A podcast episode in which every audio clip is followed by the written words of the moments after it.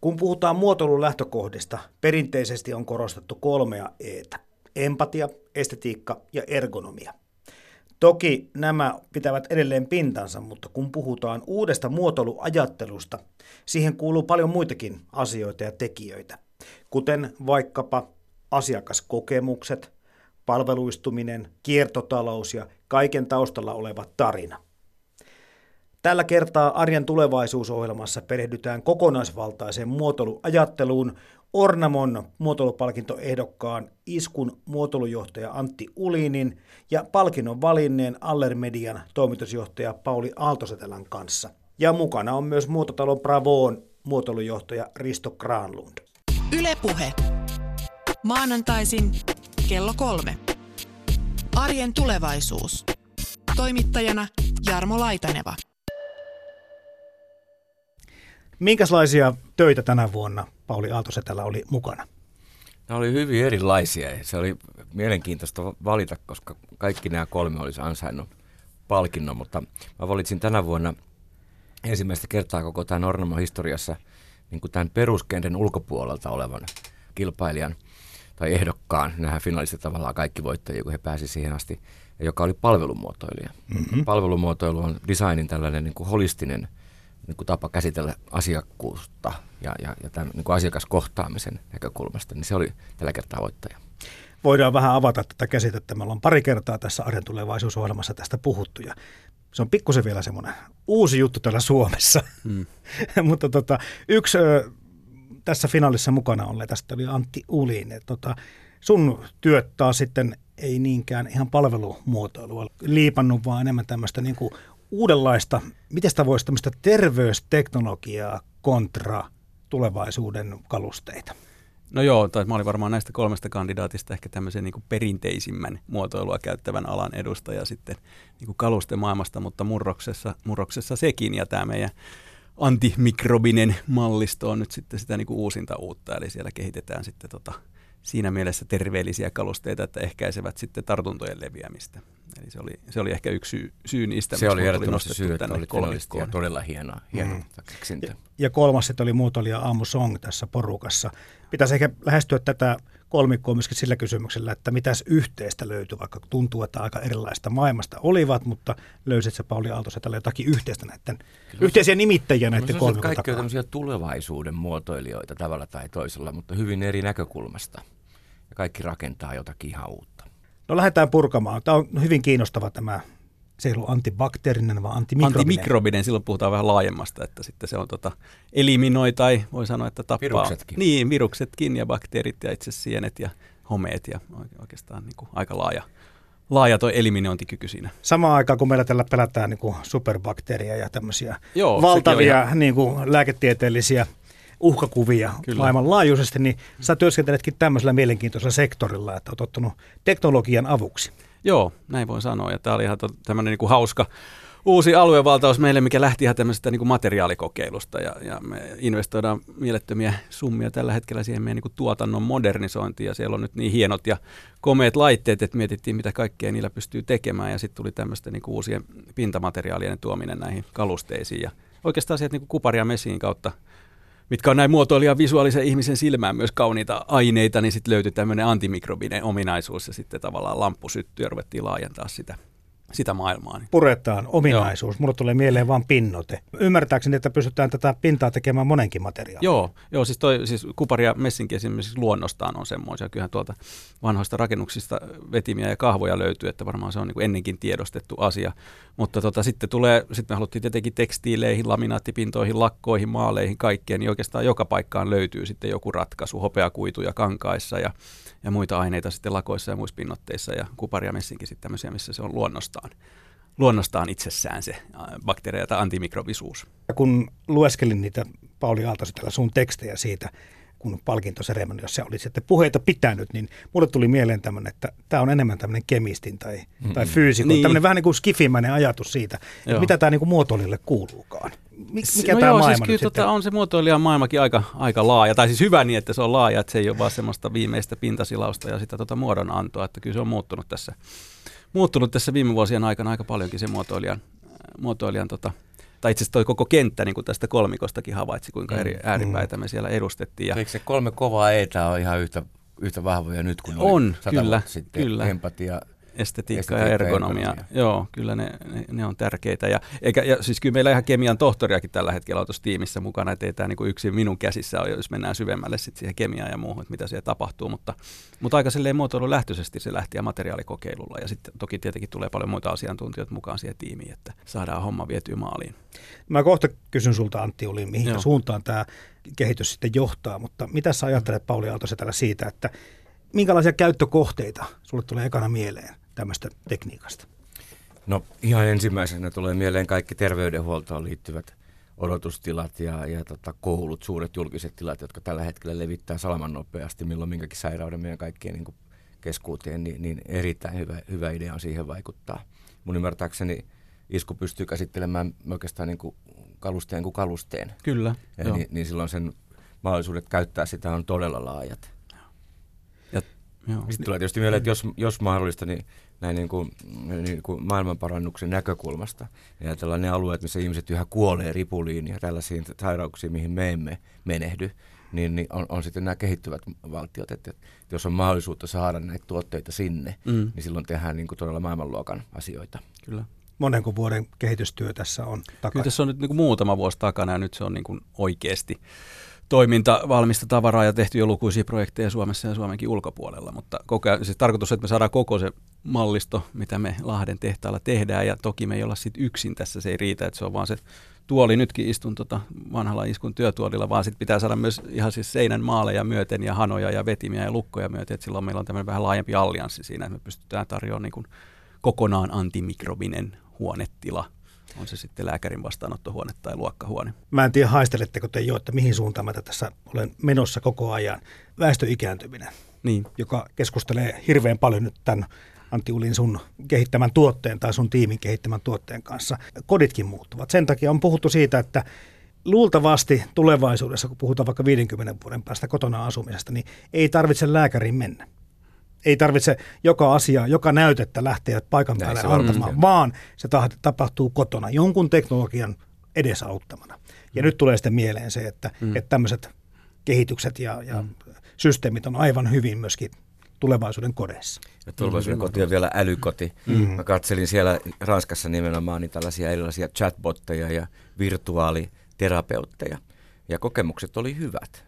Siis tuntuu näin äkkipäin kuultuna kurjalta, että keskustelee robotin kanssa mielenterveydestään. Mm. Virtuaaliterapeutti, mutta, todella mutta, hienoa. mutta, mutta se on oikeastaan aika matemaattista, miten ihmisen niin kuin mm. mieltä ja miten, miten, miten käsitellään ja minkälaisia kysymyksiä tulee kysyä. Ja, ja, ja tota, se toimii aika hyvin. Nämä ihmiset, jotka olivat tässä ranskalaisessa konseptissa mukana, oli sitä mieltä, että heidän elämänlaatu kasvoi. He koki olevansa parempia itsenään sen jälkeen, kun heillä oli ollut käytössä jonkin aikaa tämä oma henkilökohtainen niin kuin virtuaaliminä. He kutsuivat sitä niin kuin ystäväksi, mutta, mutta sen, sen, mitä mä kuuntelin sen toiminnallisuudesta, niin se oli enemmänkin tämmöinen terapeuttinen kokemus, joka herättää ja kysyy, mitä lääkkeitä on ottanut, mitä, mitä kuuluu ja käy keskusteluja. Juuri ne kysymykset, mitä jonkun pitäisi tehdä yksinäiselle ihmiselle. mm.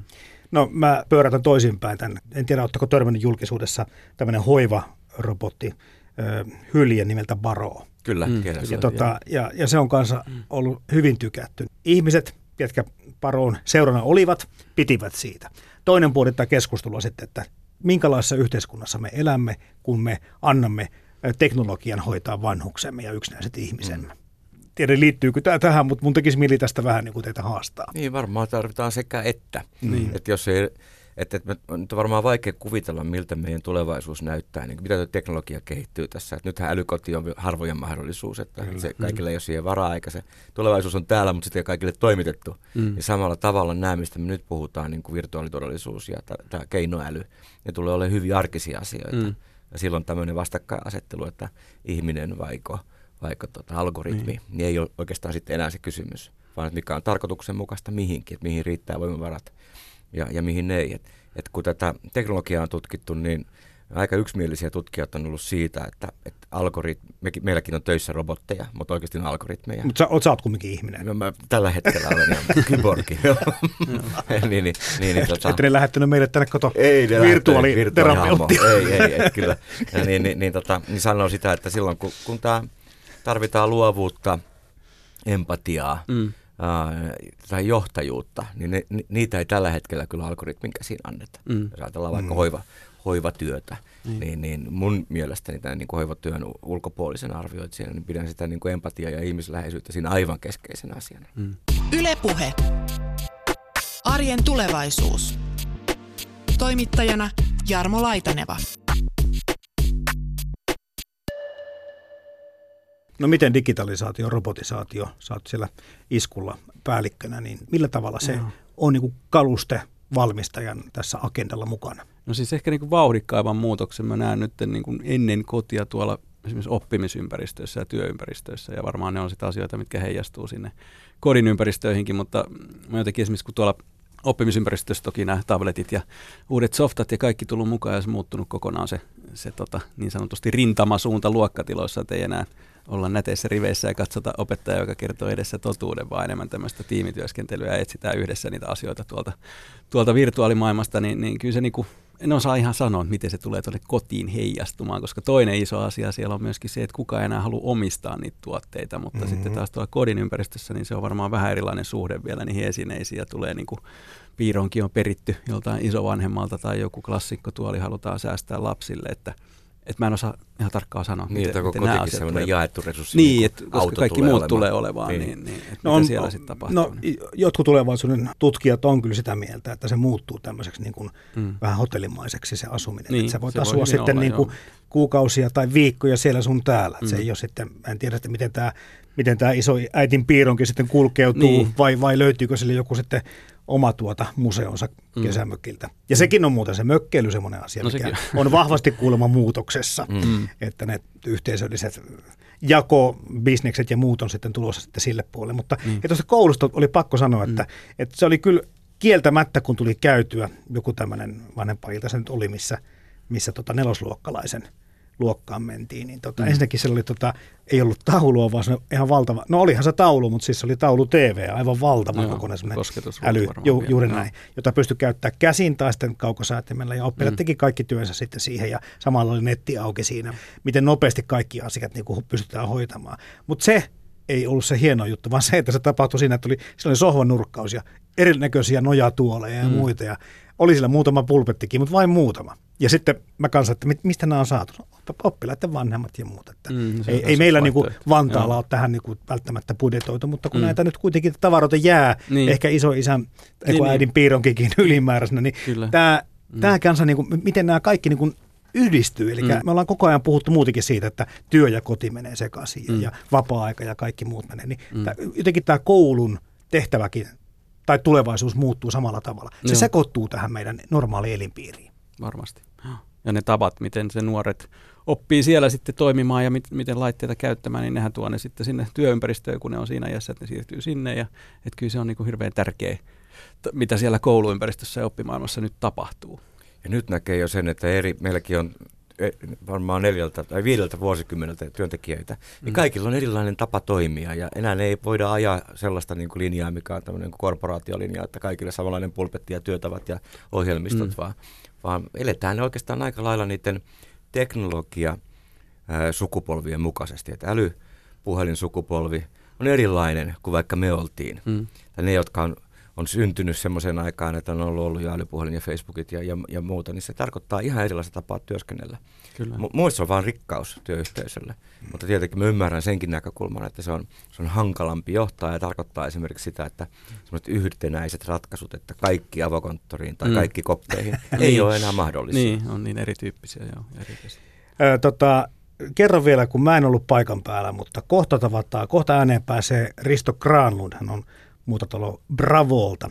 Ja tässä on edessämme hänen Staga-tuotteensa. Ja, ja Ant, äh, Risto kertoo, että hän oli paikan päällä siellä palkintojen kotilaisuudessa. Ja jotenkin sä, Pauli Aaltosa, täällä median murroksen osasit kytkeä tähän muotoilun murrokseen.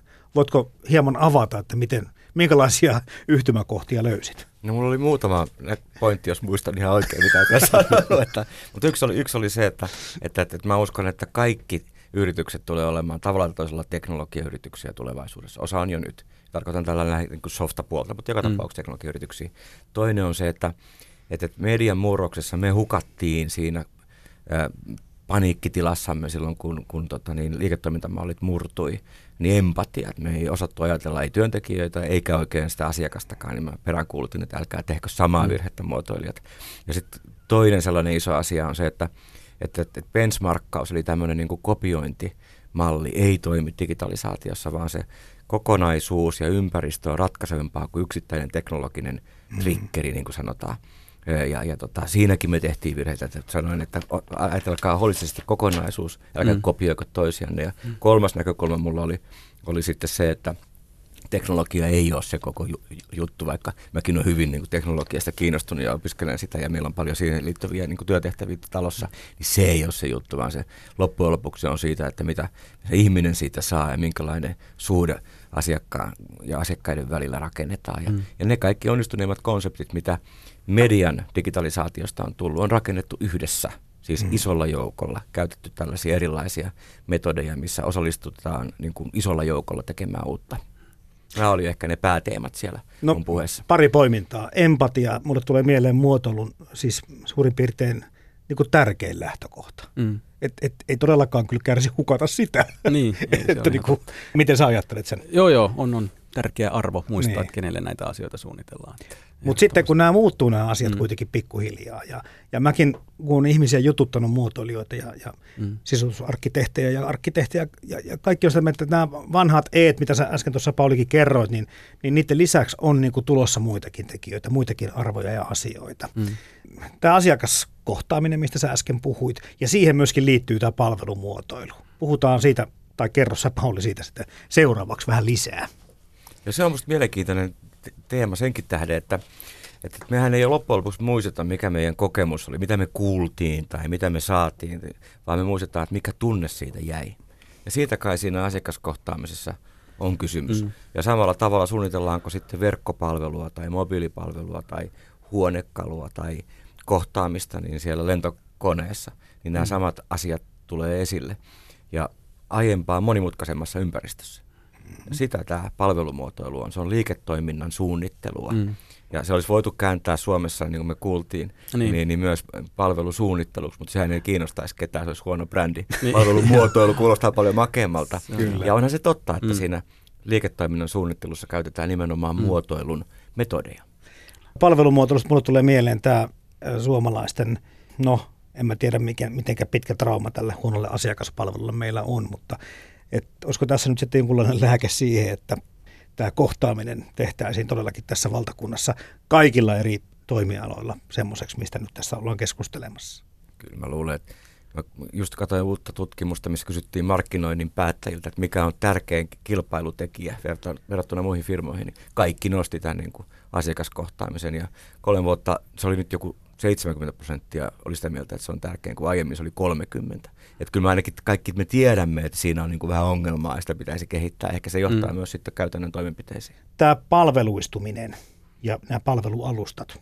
En ole ihan varma, että viittasitko sä myöskin näihin no. siinä kyllä. puheessasi. Kaikesta tule, näyttäisi tulevan palveluja. Se on, niin, niin, se on kyllä. tietysti myös niin kuin semantiikkaa, mutta kyllä se myös totta mm. Niin, mutta myöskin asumisesta on tulossa palvelu. Ehdottomasti. Eli tulevaisuuden kerrostalot, jos me nyt sitten, jos tämä kaupungistuminen jatkuu mm. tällaisena, kun se nyt on jatkunut mm. ja ennustetaan jatkuvan, niin tarkoittaa sitä, että ei ne ole perinteisiä asunto-osakeyhtiöitä, ne on palvelukokonaisuuksia. No, no, no, eli, niin eli ihan samalla tavalla nämä asiat nyt sitten liittyy, niin kuin sanottu, niin ihmisten arkeen tulevaisuudessa. Voit tavata Airbnbin asiakaskokemusjohtaja. Sekin kertoo aika paljon mm. siis, että hän ei ole liiketoimintajohtaja, vaan asiakaskokemusjohtaja. Niin sehän on hyvä esimerkki siitä, miten tämmöinen niin kuin omistamisen niin kuin arvo laskee ja miten, miten tämä, niin kuin kaikki ovat avanneet oman kotinsa. Se on aika kiinnostava tapaus. Ja samanlaisia on tietysti mm. ihan kaikilla toimialoilla. Kyllä.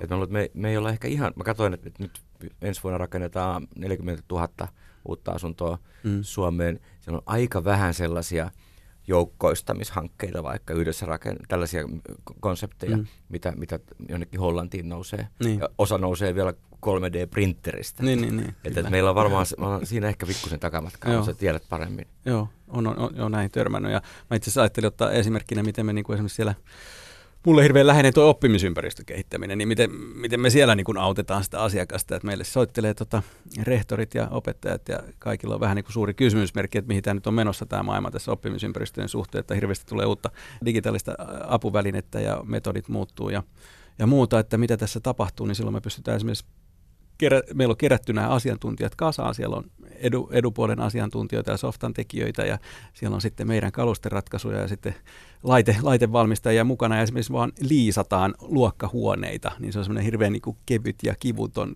malli kokeilla. Että otetaan vaikka kaksi tämmöistä modernia luokkatilaa ja katsotaan, miten näitä meidän koulussa toimisi, toi, toimii tai ei toimi ja sitten se on helppo lopettaa ja kokeilla jotain muuta. Ja, ja niitä voi liisata myös muualle silloin, Kyllä. kun koulu ei sitä käytä. Niin, ehdottomasti se on hirveän tärkeää Suomessa, että silloin kun kellot soi ja päivä loppuu, niin yleensä sillä koulu itse rakennuksella on sitten joku muu käyttö ja pitää olla hyvinkin niin kuin joustavia ratkaisuja nykyään siellä. Joo, meillä oli Villein konsepti tähän oli se, että meillä oli yksi suunnittelija, freelance-suunnittelija mukana ja tämmöinen iso tiimi, missä oli sitten loppukäyttäjiä ja rehtoreita ja opettajia mukana ja muuta, että, että siinä koulurakennuksessa olisi ne oppilaan työpisteet, olisi vähän niin kuin ostoskärryt siellä Prismassa, poletti sisään ja kaikki ottaa omansa, lähdetään kulkemaan ja opettajalla on sitten se iso ruutu renkaalla ja sitten vaan valitaan, onko se biologian tunti, niin mennään tuohon kirjaston lasiseinän kohdalle ja havainnoidaan ympäristöä tai mennään mihin tahansa. Ja se oli siis tosi hauska, sitä pilotoitiin tuossa muutamassa kohteessa, mutta toki se vaatisi sitten aika ison muutoksen myös siihen ihan kouluarkkitehtuuriin, mutta, mutta näitä, näitä tässä nyt kokeillaan ja etsitään. Että, joo. Palveluistuminen ehkä jollakin tavalla avautuu mm. tämmöisten esimerkkien avulla aika mm. hyvin, mitä niin, kaikkea se varmasti, tarkoittaa. Tässä muotoilussa, jos puhutaan vielä tämmöistä perinteisemmästä esine- tai mm. tuotemuotoilusta, niin, niin, niin miten tämä tarina? Tässä on nyt, niin kuin sanottu, niin, tärkeää. niin, tarinan merkitys, ihan sama mistä, missä asiassa, missä yhteiskunnallisessa kysymyksessä, niin mm. tuntuu olevan tällä hetkellä todella tärkeä asia. Niin on. Kyllä. Ja on se tietysti myös markkinointia, että, niin. että, että jos myy pizzaa, niin on kivempi myydä kotimaista pizzaa, joka pelastaa maailman pizza kerrallaan. Niin. Mutta sen takana on kyllä hienoa ajattelua ja, ja sitten ihan todellistakin maailman parantamista myös materiaalivalinnoilla. Joo. Että, että kyllä me eletään semmoista, edelleen semmoista niin kuin tarinoiden aikaa. Kyllä. Me jatkamme kohta tarinointia iskun muotoilujohtaja Antti Ulinin ja Ornamon muotoilupalkinnon jakaneen Allermedian toimitusjohtaja Pauli Aaltosetelän kanssa, mutta tutustutaan tässä välissä siihen, kuinka kokonaisvaltainen muotoiluajattelu liittyy esineviestintään. Ylepuhe. Arjen tulevaisuus.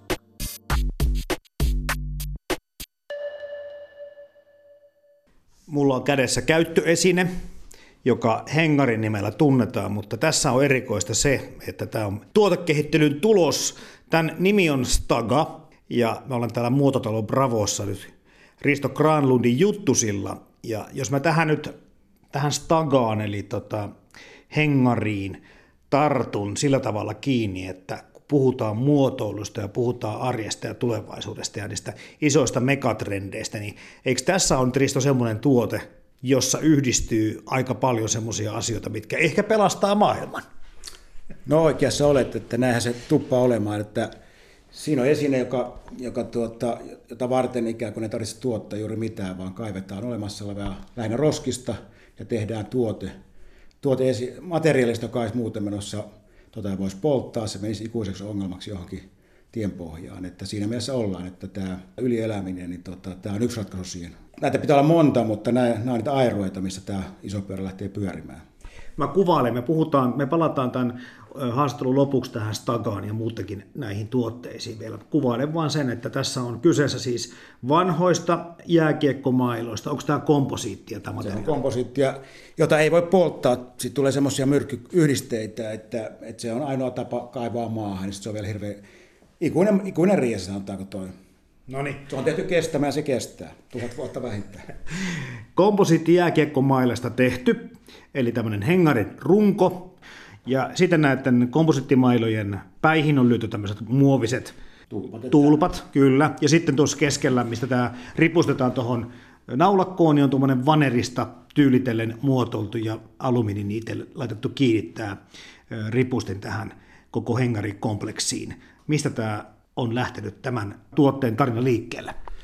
No se on lähtenyt ihan omasta nurkasta, että pelaali harraste, harraste lätkää näitä mailoja silloin tulee rikkoontua. Se on erittäin materiaali, oikeastaan ainutlaatuinen, kevyt ja jäykkä. Ja että mitä tästä voisi kehittää. Sitten sitä on niin tarpeeksi pyörittänyt käsissä, niin on syntynyt tämä. Tämä ja nyt tämä on niin tehty mahdollisimman yksinkertaisesti, tämä pystytään tuottamaan työkeskussa kokoamaan, että koska tämä tehdään Suomessa, niin täällä pitää tehdä tällainen niin low ja se oli aika pitkä, että sai, tai yleensä on vaikeaa tehdä yksinkertaisia asioita, monimutkaisia on helpompi tehdä, mutta saa sen niin kuin tähän, tähän vaiheeseen. Tähän on tulppia, idea on se, että tuo kompostille sanotaan kuitumateriaali, siitä tulee todella ikäviä piikkejä, tikkuja käteen, että se on pakko tulpata, että kaikki saumat pitää olla oikeasti, ei yhtään mistä pääsi sormisiden väliin, että, että siinä on tämmöisiä haasteita. Vielä kun kokeilet tarkempaa, siinä on grippi, nykyään nämä maat on grippipintaisia, eli siinä pysyy kevyt silkkipaita aika kivasti, ei liu pois. Ja idea on siis se, että se on vanhasta lätkämailasta. Mä ehkä kysyn sitten sulta, että miksi just IFK on pelaajien mailasta. Tässä on Auvitun nimi tässä takassa näkyy olevan, ja näitä pystyy kai sitten ihan suosikkipelaajansa mailoilla ja nimillä hankkimaan, eikö näin? No se on se idea, että nyt on reilu vuoden näitä IFK-mailoja. Ollut yksi tämmöinen osa, osa tekijä saanut mailoja, nimenomaan nämä menee fanituotteeksi, se on niin kuin se idea, että, että sanotaanko yleensä fanilla on K-pelaajan paita, niin mikä se on kivempi laittaa K-pelaajan mailaa se paita roikkumaan, että sanotaanko tämä on tämmöistä niin kuin finessiä tähän harrastukseen tai jääkiekkofanitukseen. Ja puhutaan kuitenkin tämmöistä hyvin tärkeästä käyttöesineestä, mutta mä en nyt säästäkään tätä kysymystä loppuun, mä heitän tähän alkuun heti, että kun sukunimi on Granlund, niin onko se pakko olla sitten IFK? Mitä se olisi tehnyt jokeritten kanssa näitä yhteistyössä näitä stagoja? No sanotaanko, eihän mahdoton ajatus, mutta, mutta nimi, nimi ja tuota, ehkä se historia viittaa tähän IFK. Ja toki niin kun, on tullut muutakin Suomesta kyselyitä, että muista joukkoja, nyt toistaiseksi tämä logistiikkaa, että itse asun Helsingissä toimin Helsingissä, niin itse mä haen autolla niin, että sitten Oulusta ja Tampereelta, niin sitten tulisi jo uusi, uusi tota, noin, niin haaste tähän, mutta, mutta sanotaanko, ei tämä tarkoitus jäädä tähän, että asia, asia tässä hitaasti, mutta varmasti laajenee. Että, ja myös muita tuotteita, että, mm. että tämä on nyt semmoinen, sanotaanko selvä, selvä ykköstuote tällä hetkellä. No muutotalo Bravo on nimenomaan erikoistunut tämmöiseen esineviestintään. Nyt ehkä on hyvä kerrata sitten tähän kättelyyn, että mitä se esineviestintä ammattilaisen mielestä tarkoittaa. No, sanotaan, että mehän eletään tämmöisessä viestimaailmassa ja, ja tota, tota, esineviesti tarkoittaa sitä, että viesti, viesti kulkee esineen kautta ja esine on laaja käsite, se voi olla syötävää, juotavaa, päällepantavaa, mutta kuitenkin, että konkreettinen esine, se voi olla tuota, tuota, no huono esimerkki, mutta se voi olla lippalakki. Tämä ympärillä kaikki aloitteiset ovat esineviestejä, eli että siinä esine sinänsä ei riitä, vaan siinä on viesti mukana. Ja kun ne tehdään fiksusti, niin se yhtäkkiä se ikään kuin se viesti tulee sieltä, miten mä sanon vähän niin kuin tai se niin kuin ujutetaan siihen tuotteeseen, niin se ikään kuin molemmat, se on enemmän kuin se yksi plus yksi on enemmän kuin kaksi. Että on muita kanavia, niin tämä on yksi kanava, ja meillä on se niin kuin tämä isolle muotoilija, niin koen, että olen siinä parempi kuin ehkä radiotoiminnassa. Mutta tämä kotimaisuus ja suomalaisuus teidän toiminnassa on kai aika tärkeä arvo. No se on niin kuin sanotaan yksi kolmesta kivialasta, että on kotimaisuus muotoilusta tämmöinen niin asiakaslähtöisen. Kotimaisuus ehdottomasti, että Suomessa on loistavia tekijöitä, mutta tuota, he ovat vähän piilossa ja eivät osaa, osaa oikein tuoda itseään esille, että meillä on valtava resurssi täällä ja tämä on yksi keino niin kuin tätä suomalaisuutta. Tai niin kuin Tuttu Peltiseppä sanoi, että Suomessa pitää tehdä yhteistyötä, että me pärjätään maailmaa. Tämä on yksi keino, että me, me tota, tuodaan hyviä suomalaisia tuotteita isoille yrityksille heidän niin tähän viestintätarpeeseen käyttöön. Mitä on, on tapauksessa ikinä tuottaja ja asiakas ei kohtaa silloin meitä. Mm. Että tota, meillä on kontaktia molempiin suuntiin ja me vielä osataan niin kuin, ikään kuin löytää ne oikeat niin kuin liittymäkohdat sinne. Että, että se on tämä, tämä juttu, että maailma niin kuin, ikään kuin jossain vaiheessa kaikki siirtyi Kiinaan, nyt tullaan pikkuhiljaa takaisin, niin niin tota, me ollaan tikuskottu alusta lähtien. No tänä vuonna tulee kymmenen vuotta täyteen, että, että Suomessakin, Suomessakin pärjätään, kun miettii taas siellä tällä kansainvälistä, suomalainen yritys antaa saksalaiselle liikekumppanille Made in China-tuotteen, niin mitä se kertoo, tai Made in Germany tuotteen. että kyllä mä näen, että se pitää Made in Finland-tuote. Mm. Varsinkin kun tässä Made in Finland sata vuotta. No se, se niin kyllä. Että tämä on niin kuin, niin kuin sanotaan, että tämä viesti se on kaikki, että ei riitä kaunis esine, vaan nykyään tämä kaikki, kaikilla on merkitys, missä se on tehty, kuka tehnyt, mitä se on, pitää sisällä ja näin poispäin. Että kaikki liittyy kaikkeen. Jos muutama sana yleisesti muotoilusta puhutaan, niin aika nopeasti sivutetaan, tai ehkä ei kiinnitä huomiotakaan siihen, että, että asiat ja tavarat, esineet toimivat – Tarkoittaako se sitä, että silloin on niin kuin muotoilu ja kaikki asiat suurin piirtein kohdallaan? No sitähän se tarkoittaa, että silloin kun tota, ei huomaakaan näitä käyttäjältä esinettä, että se menee ikään kuin itsestään, niin silloin kaikki kohdallaan. Ja, ja sehän on tuota, tuota Suomessa varsinkin, jos kaikki toimii, niin ei kuulu mitään, sitten kun ei toimi, sitten kuuluu sitä ikävää palautetta. Mutta näin se nimenomaan on. Mm. Ja sitten toimii, ja sitten sanotaanko vielä tämmöisen muotoilijana, että se pitää toimia, se on niin se vähimmäisvaatimus, jos se tuottaa jonkun elämyksen, tai ehkä se positiivisen niin kuin fiiliksen, että vau, niin sitten ollaan niin asia ytimessä. Että, että sanotaanko se toimivuus on niin se must ja se riittää, mutta kun saadaan vielä semmoinen elämys mukaan, niin sitten ollaan, se on se tavoite tässä. Tämä tarina. Tuntuu se, että jos yhtään ainakaan halutaan lähteä maailmalle, niin tarinalla on, voi olla enemmän merkitystä kuin koko tuotteella. Mutta tuleeko tämä tarinallisuus nyt sitten muotoilussa tulevaisuudessa enemmän ja enemmän esille? No, no kyllä tulee, kyllä tämä tarinallisuus on todellakin totta tällä hetkellä, että jos tälle vähän pelkistään, niin aikana oli pula-aika, kaikki kelpasi, nyt me pystymme valitsemaan, mitä me, mitä me käytämme, mitä esineitä, ja me valitsemme semmoisen, että se tarina koskettaa meitä tai liippaa meitä läheltä. Ja tuota, kyllähän miettii nämä parhaat brändit, miettii joku Tesla tai Apple, niin heillä on tarina, he ovat niin kuin, sanotaan, että tällaisen fanikunnan ihan, että on tarina, yksi sankara Steve Jobsista suunnilleen, hänet tunnetaan paremmin. Koittakaa nimetä jonkun muun yrityksen johtaja, jos tietää yhtä paljon. Kyllä tämä tarina, jota tämä henkilöityy tietyllä tavalla tuotteella, että siinä on tämmöinen joku niin kuin ihminen ja inhimillisyys takana. Että, ja niin kuin vielä tästä Bravon toiminnasta, että täällä kävi yksi sellainen ryhmä aikoina ja jotenkin he totesivat, että kun kerroin näistä muutamasta esineestä, että näin kaikki sisältyy tarinaan. Se on ihan totta, koska nämä, sanotaanko, hyvä esine syntyy, sillä tekijällä on joku ajatus, jonka hän toteuttaa sen esine, esineellä. Se tulee kolmilotteiseksi tarina. Joku kirjoittaa kirjan, joku tekee radio joku, joku tekee levy, mutta nämä on oikeastaan samaisia tuotoksia, että ne ei synny niin kuin yhdessä hetkessä, vaan on joku, joku motiivi, aletaan toteuttamaan ja tekemään, ja se hyvässä esineessä ikään kuin on mukana ja näkyy siinä se, se, tota, se tarina. Mä vähän vertaan, että nämä on tekijöiden ikään kuin tota, sydänvertaa on tässä vuodatettu positiivisessa mielessä, että se, jos, että se on oikeasti niin kuin täyttä totta ja kovaa toimintaa heille. Mutta se on sen ikään kuin se on must tehdä. Kyllä. Vähän niin kuin huippuurheilija, että hän on päämäärä tietty tavoite samalla näistä tekijöillä, että kyllä tässä voisi, ei nämä helpolla tuo, että ekan, ekan epäonnistumisen jälkeen voisi että hanskat, hanskat tiskiin, mutta silloin näitä esineitä ei synny. Että se tarina on tarina ja se näkyy siinä. Ja tietoa yksi, mikä meitä tässä kiinnostaa, on tähän tekijöiden, ovat tarinankertoja esineiden muodossa.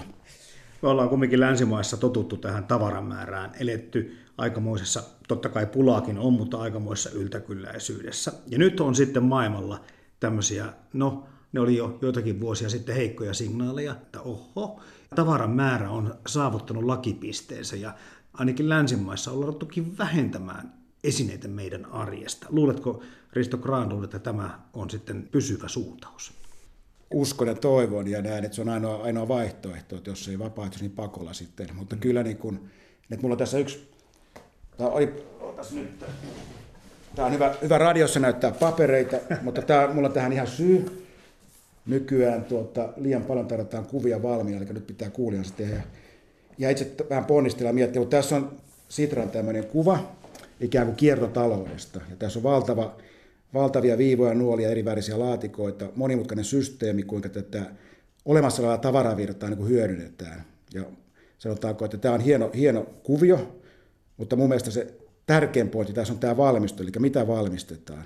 Tarviiko tätä tehdä kuinka paljon, niin silloin tämäkin kuvio on aika paljon, täällä ei ole niin suurta merkitystä, eli nyt, nyt minun mielestä niin tehdään tavaraa länsimaissa liikaa, ja se niin kuin motiiveetaan tehdä paljon tavaroita no, mahdollisimman nopeasti, mahdollisimman halvalla, sen sijaan miettivät, että tarvitaanko me näitä. Ja nyt me ollaan pulassa, me ei tarvitakaan niitä, mutta tavaraa, tavaraa tulee joka sekunti, sekunti liukohdalta kovaa vauhtia, me ei tarvita niitä, ja nyt meidän pitää olla tämmöinen järjestelmä, millä me saadaan niin uuteen käyttöön. Että enemmänkin tässä, tässä tota, tota, vähän niin kuin elintarvikkeissa, että ruoan hävikistä puhutaan. Me, me ei syödä liikaa, vaan me kulutetaan liikaa. Niin se on se haaste tässä tämä ongelma, että, että näkisin, että nyt pitäisi olla niin kuin joku, joku muotoilija Pekka Haanihan aikana että pitäisi olla tämmöinen niin haittavero ikään kuin turhille tuotteille tai vastaaville, että rationaalisesti syystä, montako teepaita nyt ihminen elämässään tarvitsee. Että häntä varten ehkä ei tarvitse tuhatta tehdä, vaan ehkä sata riittää, jopa 50. Tätä, tätä kautta saa tästä tavaravirtaa huomattavasti pienemmäksi ja tehtäisiin kestäviä hyviä tuotteita ja laadukkaita. Tämä on ihan oikea suunta, mutta jotenkin älytöntä tietyllä lailla, että me edelleenkin tehdään tätä massatuotantoa, vaikka massatuotannon aika on mennyt jo. Nyt me tarvitaan yksilöllisiä tuotteita, laadukkaita tuotteita, kestäviä ja näitä tarinallisia tuotteita. No niin, nyt tuossa kiertotalouspaperin mä näen sen ja kieltämättä onhan tuo vähän konstikas, siinä on aika paljon noita laatikoita ja ympyröitä ja viivoja ja tekstiä pantu, mutta tästä on kumminkin julkisuudessa jonkin verran puhuttu. Mitäs tämä sitten, mitä tämä aiheuttaa? Minkälaisia vaatimuksia tämä asettaa sun alalle? Mitä, mitä se on ottava huomioon semmoisia asioita, mitkä nyt sitten on niin kuin tulevaisuutta. Jos meille tosiaankin käy niin, että me viisastumme tässä asiassa ja tyydymme vähän vähempään. No kyllä se niin kuin, että mikä nyt oikeastaan on suunnittelumuoto lähtökohta, että tehdään niin mahdollisimman hyvä tuote alusta lähtien. Että se on niin se perus, perusjuttu, mutta toki nyt yhä, enemmän että mistä materiaalista tehdään. Että, että, tota, että se pitää tutkia, että mikä materiaali ehkä on tuhoisampi kuin toinen ja välttää näitä tuhoisia materiaaleja. Ja tuolla niin tehdä se esine myös niin tietyllä tämmöisen niin trendit kestäväksi, eli se, jos se tuote kestää niin käyttöön, myös tämä ilme, että se ei ole tietyllä tämmöinen niin ihan ihan tota vaan tehty yhtä kevättä varten, vaan tehdään se loppuelämää varten, niin kuin aikoinaan tehtiin ehkä asioita, että et eipä nyt nykyään harvan kalusteita enää monta sukupolvea peritään, mitä vielä jokunen vuosikymmen sitten tehtiin. Et, et oikeastaan tämä vähän myös paluuta juurille tämmöiseen talonpoikaisjärjen käyttöön. No tässä nyt sitten tämä Staga, mistä aloitettiin, eli tämä vanhoista komposiitti jääkiekkomailoista tehty hengari tai vaateripustin on kädessäni, ja tämä nyt sitten nähdäkseni aika hyvä malli esimerkki kiertotaloudesta on. No se, no se on tietyllä, että, että näin sitten kun meillä tulee, että jääkiekkomaalla menee rikki, sillä ei voi mitään, että sitten se pitää vaihtaa uuteen, eli syntyy jätettä, niin silloin mietit, mitä sillä jätteellä voi tehdä. Tätä komposiittia ei voi hyödyntää tosiaan mihinkään muuhun, tai se ei niin kuin jää ikuiseksi riesaksi, niin sitten aletaan miettiä, että mitä sitä voi tehdä. Ikään kuin sitä, sen hyviä ominaisuuksia hyödyntää, keveyttä, kestävyyttä, tätä muotoa, niin tämä on yksi esimerkki sitä, miten se hyödyntää. Ja tämä on sitä uutta muotoilua tietyllä lailla, että on olemassa ylijäämämateriaalia, rikkoutunut materiaalia, ja se on sitä, niin kuin, mitä mä sanon, uutta muotoa, että ei lähdetäkään neitsellisestä materiaalista, vaan olemassa olevista ylimääräistä jätteistä ja miten niitä voidaan hyödyntää, niin se on se, niin kuin se yksi tämmöinen uuden tai tämmöinen muotoilun haaste, että, ja niistä löytyy fiksuja, se on helppoa, se vaatii ehkä enemmän jopa vaivaa ja aikaa kuin tämä uuden neitsellisen tuotteen luominen, mutta sitten taas, niin kuin, että se on oikeastaan, että tähän on, on tietyllä pakko mennä ja hyvä, että mennään, että nythän niin kuin sanotaanko hetken päästä ei kaatopaikalla oikein voi miedä enää mitään, kaikki pitää jotenkin hyödyntää, niin, niin tota, se on ihan, ihan niin kuin arkipäivää kohta ja niin kuin, tämä on yksi esimerkki, on muitakin esimerkkejä, miten niin ikään kuin oikeasti mahdottomasta lähtökohdassa saadaan niin hyviä tuloksia. No sä otit tuohon esimerkin omasti, kun meillä tämä hengari nyt on tässä esimerkkinä, niin otit tuohon tuommoisen perinteisen muovisen hengarin, ja sitten tämä Staga on tässä meillä, ja kolmantena on sitten tuommoinen vanerinen palapeli. ja tota, lupasit vähän kertoa sitten, mikä tämän ideologia tuommoisen perinteisen muovihengarin välillä, joka on tietenkin halpa, jota joka paikassa on, on se aika, aika huonokin, jos ollaan rehellisiä. Ja sitten kun vertaa tähän Stagaan tai tuohon tuommoiseen vaneriseen versioon, missä on ilmeisestikin useampi tuommoisena palapelinen päällekkäin oleva vaateripusti, niin miten, miten sä vertaat näitä? No, tämä oli, että miten kun on tämmöinen muotoilija, visuaalinen ihminen ja käsillätekijä, että miten voi konkretisoida tätä niin kuin uutta muotoilua. Että tämä muovinen, ja nyt taas sinne kuuntelijat sitten joutuvat käyttämään mielikuvitustaan, ihan niin kuin hyvää kirjaa lukiessa, että minkälainen se muovinen henkari on, jokaiselle tulee oma mielikuva siitä. Mutta tämä on, tämän idea on se, että tämä on tehty ruuskuvauna muovista, tarkoittaa, että muotti, tämä äkkiä vaikka 10 000 euroa kustannus, eli vaatii, että näitä tehdään äkkiä 100 000, että se taloudellisesti on kannattava. Eli tarkoittaa, että lähtökustannus korkea, tehdään varastoon iso erä ja sitten päästään siitä eroon, mutta tarvitaan volyymiä ja tehdään nopeasti ikään kuin ne halvalla miettimättä, että onko tähän tarvetta. Ja tämä on niin kuin tietynlainen, miten mä sanoisin, niin kuin yksi tapa toimia, mutta ehkä se ei, ei tämän ajan tapa enää toimia. Että meillä on näitä henkareita ihan jo tarpeeksi, eli, me, eli nyt ei tarvita enää halpoja ja nopeita henkareita, vaan oikeasti rakkaita, hyviä ja ikuisia henkareita. Perinteinen muovihenkari, sanotaanko vähän rimpula, se on halpa ja se näyttää halvalta. Uskon, että kukaan ei osta näitä ehkä lahjaksi tai sille, että nyt mä haluan jotain ihan ihanaa, vaan että pakko ostaa henkari äkkiä tuosta halvalla viiden nippuja kotiin.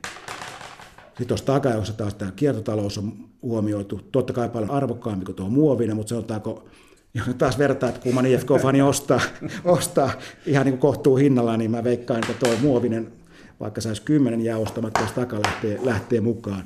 Ja sitten tämä sukuhenkari, nimi tulee siitä, että tässä on neljä erikokoista henkaria, ja tämä nyt on, koitan kuvata, mutta tästä ei tule yhtään jätettä, että nämä on sisäkkäisiä esineitä toisiinsa nähden. Täysin niin kuin kotimainen puu, eli tämä on tehty, vaneri tulee Lohjalta, valmistus tapahtuu Vallilassa, eli, eli aika minimoitu kaikki tämä kuljetus.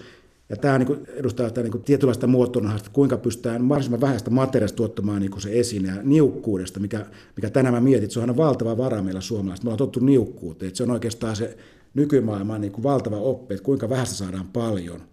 Eli sitä meidän pitää nyt täällä Suomessa ymmärtää hyödyntää, että me tehdään niin kuin hyvinkin yksinkertaisesti asiasta moni, niin kuin monia asioita, eli tämmöinen niukkuuden, niukkuuden filosofia, mikä tässä toteutuu. Hei, viimeinen kysymys Risto Granlund. Staga on tehty siis jääkiekkomailasta. Voisiko tätä tehdä säbämailoista, eli salibändimailoista? Hyvä kysymys. Sattuneesta olen tuota miettinytkin. Se on tuota, tehtävä listalla, että se on vain tietynlainen haaste, mutta harvoin tuota, säbämaalat hajoaa, niin kuin, että ne enemmänkin jää sitten pieneksi, mutta on, on, on mahdollista. Pois bulkkituotannosta meitä johdatti muototalo Bravoon muotoilujohtaja Risto Granlund. Ja nyt jatketaan juttua iskun muotoilujohtaja Antti Ulinin ja Allermedian toimitusjohtaja Pauli Aaltostelän kanssa. Ylepuhe. Arjen tulevaisuus.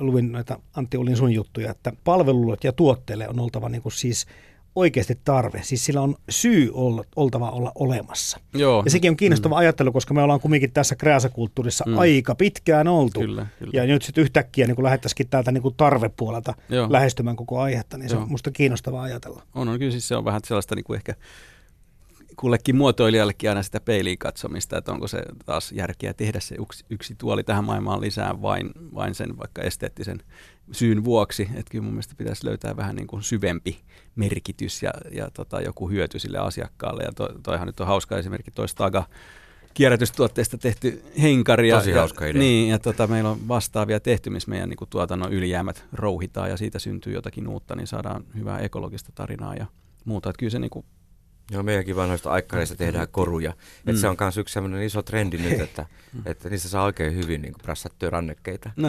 Eli, niin, niin, me eletään semmoisessa niin kuin jätevuoren keskellä mm. tässä, näissä länsimaissa, että meidän pitääkin miettiä, miten me kierrätetään paremmin. Miten, mitä, tästä jää vähän parempi jälki meidän lapsille. No kerro Joo. esimerkkiä. Sä sanot, iskulla on tämmöistä Joo, tuotantoa. Siis meillä on valtava määrä, tota, kun tehdään pehmeitä kalusteita, on ne sitten sohvia tai lepotuoleja tai sänkyjä ja muuta, niin sitä niin kuin vahtomuovia, eli tätä pehmeitä kamaa ja mielettömät määrät, ja sitten mietittiin, että mitä sille tehdään, että se on yleensä mennyt talon ulkopuolelle ja muihin käyttöihin, mutta nyt me tuota rouhitaan se siellä ja lisätään vähän liima-ainetta ja sitten puristetaan semmoinen kaksi metriä pitkä, metrin korkea, metri 60 leveä blokki, ja sitten yksi meidän in-house-muotoilija sitten suunnitteli sen käytön niin kuin sataprosenttisesti semmoisia hauskamuotoisia kuutioita, ja ne on tosi hauskan näköisiä, kun se riippuu aina mikä erä on tullut, niin on niin kuin täplikkeitä, vähän eri värisiä ja muuta, ja Kivikko-niminen tuotesarja, ja se on siis todella suosittu, menee kaiken näköisiin ympäristöihin ja mun mielestä se... Mä voisi ottaa muutama. Niin, ja se tarina, tarina on niin hyvä siinä, varsinkin tuonne kouluihin niitä menee paljon, niin se on mun mielestä Ja toi tarina on tosi myös, että siis niin. on, siinä on iso ero, että onko se rakennettu niin kuin mm. työpöydällä jälkeenpäin vai onko se rakennettu Joo, se on noin ihan. Niin aito,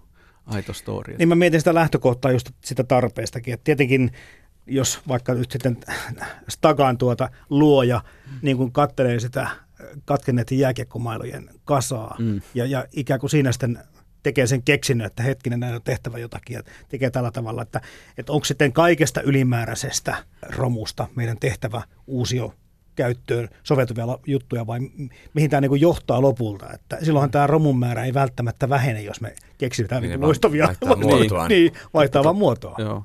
Ja varmaan se kritiikki siinä uutta suunnitellessa tiukemmaksi vaan, että onko sillä syy olla, olla olemassa, onko järkeä niin. tehdä, niin varmaan mm. se on niin se tärkeä. Intialaiset, jotka mm. ei pisimmällä tässä, ne käyttää kaiken niin, nämä jopa, jopa vanhat niin hammastahalla tuubit, niin niistä tehdään niin pari-kolme tuotetta vielä sen elinkaaren päätteeksi. Ja Suomessa vaan kansallisruokamämmi on semmoinen, se pysyy samana kaikissa olomuodoissa.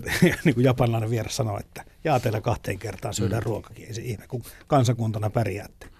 Kun puhutaan yleensä niin kuin mistä tahansa tuotteita valmistavasta yrityksestä, niin on sitten korostunut ehkä enemmän Antti Ulin se puoli, että, että nämä meidän valmistamat tuotteet ovat kierrätettäviä. Mm. Mutta sitten nyt me tässä äsken puhuttiin jo siitä, että jo niin kuin valmiiksi tuotteet on tehty kierrätetystä materiaalista. Joo, jo. Niin tämän ajatuksen isommin mm. ottaminen käyttöön, niin se, se tuntuisi kyllä kiinnostavaa. Kyllä, joo.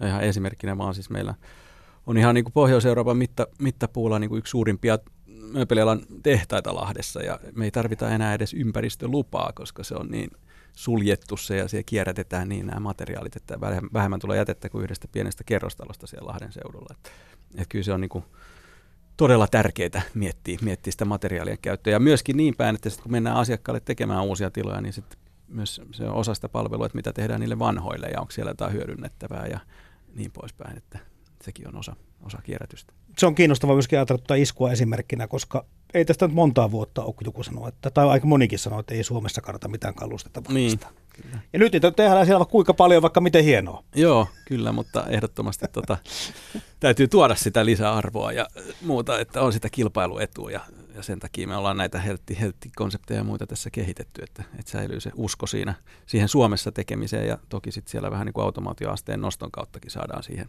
mm. siihen sellaista järkevyyttä. Niin kai se ihan helppo tie ole olla. Ei se helppo tie ole, ei, mutta nyt näyttää jo, nyt näyttää jo hyvältä, että oikealla tiellä ollaan.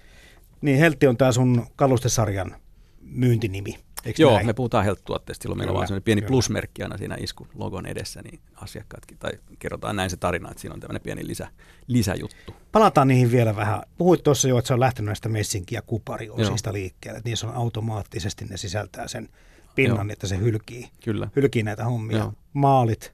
Maalit, lakaat. kankaat ja sitten laminaatit, lakat. Se saadaan oikeastaan kaikkiin, mihin, mihin tämä ihmiskäsi osuu. Ja sitten kun mainitsin myös, että näitä kumppaneita mukana, eli sitten mennään ihan seinämaaleihin asti ja tiskeihin, hanoihin, lukkoihin, vetimiin. Että, että kyllä se ideaali on, että voidaan tarjota semmoinen ihan kokonaisuus asiakkaalle, että kaikki ne pinnat jossain tilassa on antimikrobisia. Sanoit tuossa jo aikaisemminkin, että on teillä kemistikin siellä mukana. On, on, Se-. Mä hain tällä vaan nyt sitä, sitä, että kun puhutaan tästä muotoilusta kokonaisvaltaisesti, mm. niin tämä ei ole enää niin kuin yhden ihmisen tai yhden toimialan sisäpiirin tekemistä, vaan, Ei. vaan tämä kaikki Juuri nyt näin. on ilmeisestikin liittyy kohta kaikkeen. Kyllä, näin se just on. Tiimityötä ja monta eri osaajaa, On, osaajaa tarvitaan onnistuessa. Ja sieltä ne innovaatiotkin voisin kuvitella löytyvän tulevaisuudessa, että Joo. kun, kun poikkitieteellistä porukkaa tarpeeksi saa niin saman pöydän ääreen kokoontumaan, niin ihmeitä voi tapahtua. Joo, se on juuri näin. No joo, muotoilu tai muotoiluajattelu, tämäkin on hieno tämä muotoiluajattelu, mm. Mm. mitä nyt tässä, mistä mekin puhutaan. Niin perinteisesti, eikö me jotenkin olla Suomessa otettu semmoinen linja, että se niin kuin jälkikäteen liimataan siihen päälle. Ja nyt kun me puhutaan muotoiluajattelusta, niin se tarkoittaa sitä, että se on niin sillä liikeideassa tai ainakin firman ydintoiminnassa mukana alusta lähtien. Mm. Eli tämänkin osalta se muotoilu, mistä tuossa Paulikin puhuttiin aikaisemmin, tämä koko juttu on muuttumassa. Mutta Suomessa ei hirveän paljon kuitenkaan sitä korostettu. On se varmaan, joo, uutta ja palvelumuotoilu kuitenkin suht uusi termi. Ja johtajat, Termi kuten täällä. sinä niin kuin iskun Mm. johtoryhmässä olet, Joo. niin, niin muotoilijoita ei taida järin paljon niin kuin tämmöisiin ylimpiin johtoportaisiin Suomessa kuulua. No ei varmasti liian vähän, liian vähän jos minulta kysytään, mutta, Mm. mutta ehdottomasti siis hirveän usein se on se viimeinen päälle liimattu silaus ja ehkä sitten joku, joku seksikäs designerin nimi siihen tai muuta, että saadaan niin kuin muutama, muutama lisä, lisäeuro siitä tuotteesta, mutta, mutta kyllä mä uskon, että um- muotoilijoilla on sitä niin kuin, just tätä empatiakykyä ja muuta, että se kannattaa niin kuin hyvinkin siellä alkuvaiheessa kannattaa niitä muotoilijoita pitää mukana, kun, kun mietitään, on se sitten uutta tuotetta tai palvelua, palvelua ja, ja, tota, ja myöskin siellä yritysten johdossa varmasti, varmasti hyvä. Mites Aller-kustannuksella? Kyllä meillä on vahvasti työssä mukana, että mehän luodaan paljon uusia digitaalisia tuotteita ja palveluja koko ajan, niin se on mm-hmm. täysin mahdotonta ilman niin kuin muotoiluosaamista. Mm-hmm. Ja, ja tota, panostetaan siihen ja pidetään sitä arvokkaana. Että, et, tota, niin, niin, vähän on dropoutti taideteollisesta, että mä oon niin kuin vähän siihen suuntaan. Okei. Eh, mutta mutta tota, niin, kyllä meidän designereiden ääni kuuluu. Ja itse asiassa on vielä sellaista porukkaa, että he myös kertoo, mitä he miettii, että ei tarvitse jännittää, että, Joo, että hyvä mitä niin. hän, tällä hetkellä he ajattelevat, että, me, että me, meillä, on, meillä, on, meillä on hieno, hieno työyhteisö. Ylepuhe. Arjen tulevaisuus. Toimittajana Jarmo Laitaneva.